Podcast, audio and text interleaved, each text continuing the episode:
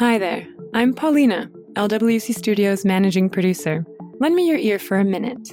The Supreme Court's decision to repeal Roe v. Wade devastated me and many of my colleagues in podcasting.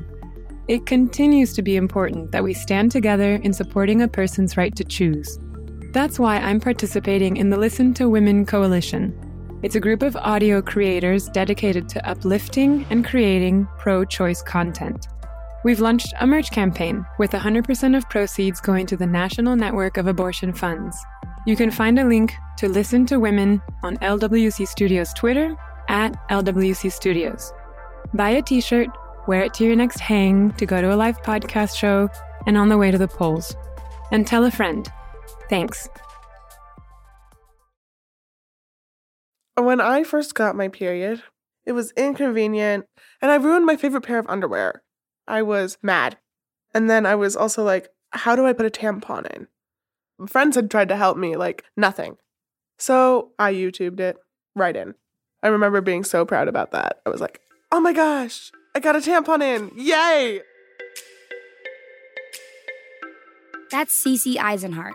She uses she, her pronouns. And she was 13 when she first started menstruating. This is Feeling My Flow, a podcast where we see menstruation as an event that happens to all types of bodies. I'm Camila Kashani. My pronouns are she and her. On this episode, we're exploring the different ways menstruation makes people feel. And we're hearing about those emotions through the experience of one family. But before we dive in, first we're going to go back in time to before Cece Eisenhart was born to get to know her parents. My name is Eric Kulisade. I am 55. Um, I'm Mark Eisenhart. I'm 58. Those are Cece's dads, Mark and Eric. They both use he, him pronouns. Mark and Eric first met in 1989 when they were living in New York City, and they were together for 10 years before they started making plans to have kids. At the time, they were some of the first gay men to have children through traditional surrogacy. That means that instead of adopting a kid, they found a woman to carry their baby to term. And she's the reason Mark and Eric started to learn more about periods. She treats menses as one of the universe's great gifts to women, right? It is the thing that makes them able to bear children. So that was actually a big part of our introduction to menses because everything we did was timed by it. Now, three people were getting together to bring a baby into the world. Mark, Eric, and their surrogate were trying to get pregnant through artificial insemination, the introduction of sperm into the cervix without intercourse. During that time, they talked to their surrogate constantly. And when she got her period, they were really disappointed because it meant she wasn't pregnant. It was an intense and emotional process. And on top of the waiting, they had other things on their mind. Like all new parents, they had certain expectations uh, we wanted boys because that was familiar territory. I felt like having a boy, you knew what to do, right? And I think that, you know, the whole thing about girls and their period and development, and eh, we were, I guess, fish out of water.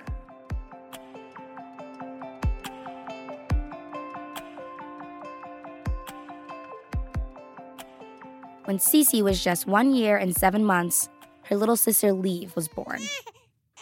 With Cece and Leave, Mark and Eric now had two kids under the age of two.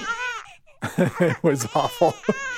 I mean, it had its wonderful points too, but it's relentless. That's the thing. It's relentless. There is never a time when you can relax except when they're sleeping.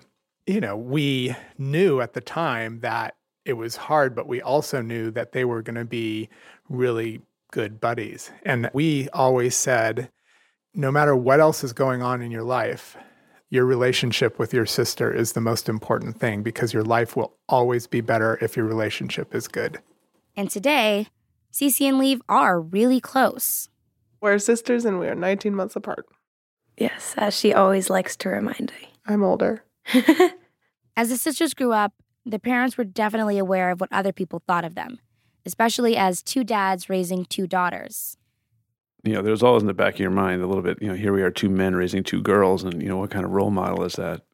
What I think we heard people say was kids need a mother. But then we also consciously chose to have many women in their lives.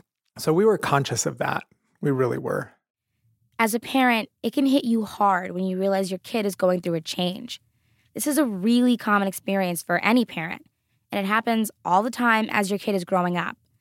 Mark remembers feeling like this when Leave was just a baby. When she stopped needing me to hold the bottle, it was really, really emotional because I just loved that so much. And it was sad. I remember I came out of the room, putting Leave to sleep, and realized that that time was coming to a close. And when it came to periods, Mark and Eric didn't exactly have a plan about how to talk to Cece and leave. But luckily for them, the girls' school was prepared. When each girl reached the fourth grade, they attended a body basics class. Students and their parents were invited. What I remember most was walking in and like the room had red and white checkered floor pattern. And they had this like table set up with a cup of water and a pad, a tampon. But it was like all the parents were along the edges of the room. And we had to sit at the desks. Yeah. I remember that it was awkward. The whole thing has this sort of like dreamlike quality to it where I'm like still not sure it actually happened because it was a little bit strange. Each dad took his turn going with each daughter. That took a lot of pressure off, actually. It did.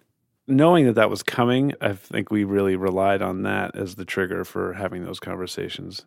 And both of us wanted to do it, right? Yeah. I mean, I think that it was a privilege to be able to go on that thing.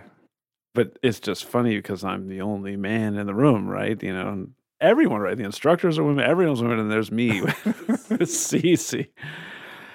But we saw the diagrams and the charts, and I think they sent us home with a, a pad. Cece was so adorable because she had the whole kit. And she came upstairs like she had learned this big secret. She was putting it away and she was like, Daddy, you know what this is? And I was like, A pad? And she goes, Yeah, that's right. She was so surprised I knew the answers.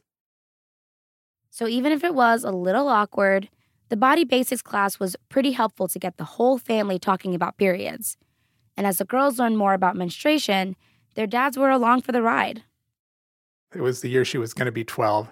And I said, Are you prepared? You know, if in case your period starts, we should go to Target and get some stuff. And so Cece and I went to the feminine products aisle, and I was just blown away. I- was not prepared for all the color. It was two full rows, I, I mean, on each side of the aisle. And Cece and I were just like, I, what, did- what do we get? I mean, are you heavy flow? Because she hasn't started her period yet. Mark isn't the only one who's wondered about heavy flow. During a typical period, a person usually bleeds up to six tablespoons of menstrual fluid. Anything more than that can qualify as heavy flow. And so I said, "What are what are butterflies or flaps or whatever with flaps, without flaps?" And we were having this conversation, the two of us, and I was just conscious of like the fact that here's dad having this conversation with his daughter and like thinking about who in Target is listening to this conversation and just going, "Oh my god, this is priceless."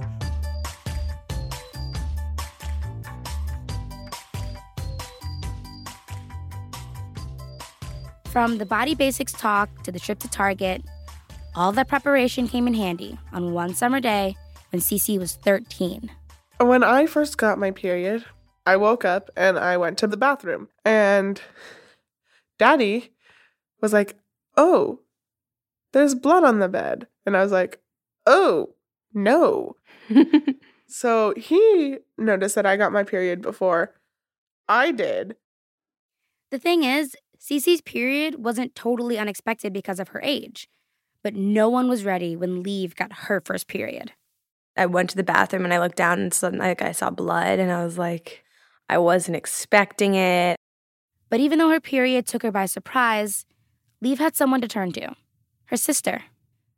We're so close that I don't feel uncomfortable asking you for help. I do think it's been good that we're so close because it's nice to have a female companion to That's like for sure. confide in. Yeah. Because you're my sister, it's easier to like tell you about things that are more private and personal. That summer was really eventful for the whole family. First, Cece started her period, then Leave started her period, just a few months after. The fast pace of it all was really hard for their parents. It was another one of those moments when seeing the girls go through a change really hit them. When Lieb got her first period later that summer, we were destroyed. Oh my God. We It was were just like- devastating. and I guess it was also, I think we weren't ready for our second kid to, to become Not to- even a to little ready. that fast. you know, we didn't have a little girl anymore. Yeah. And, you know, even though they haven't changed at all from one day to the next, it's just, it's still, it's a, it's a big deal.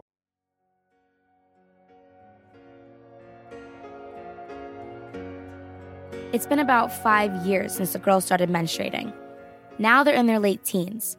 Cece's in college and Lieb's getting ready to graduate from high school.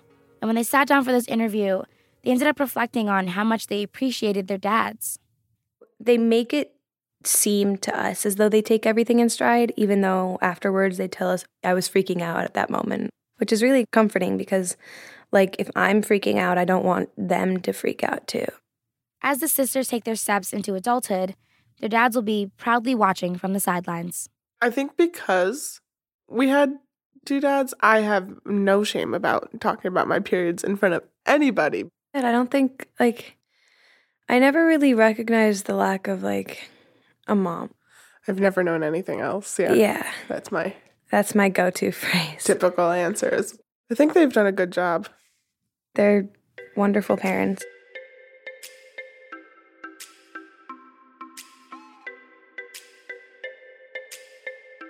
Feeling My Flow is a resource to help you start important conversations at critical moments, like when you're figuring out what type of flow you have.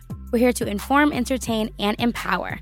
Visit us at Feeling My Flow, that's F L O dot com, and follow us on Twitter, Facebook, and Instagram to join the conversation. Thanks for listening. Shout out to our advisory board for weighing in on earlier drafts of this episode.